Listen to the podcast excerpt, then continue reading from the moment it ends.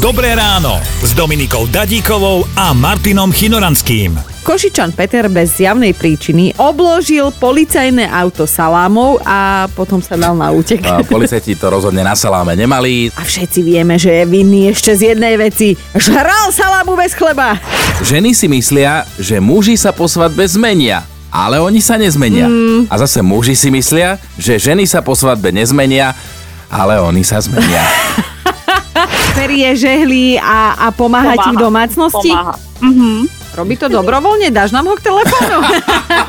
No, je tu pri mne niekde, ale asi radšej nie. Ako si si prestali rozumieť, až sa nakoniec rozviedli, ale že ako kamoši. No veď to tak sa hovorí, že po svadbe sa z manželky stáva dobrý kamoš. No, ne, tučný kamoš po 30 rokoch. tak bol presne ten vtip, prepačte dámy, ale že čo sa stane z manželky po 30 rokoch manželstva tučný kamarát.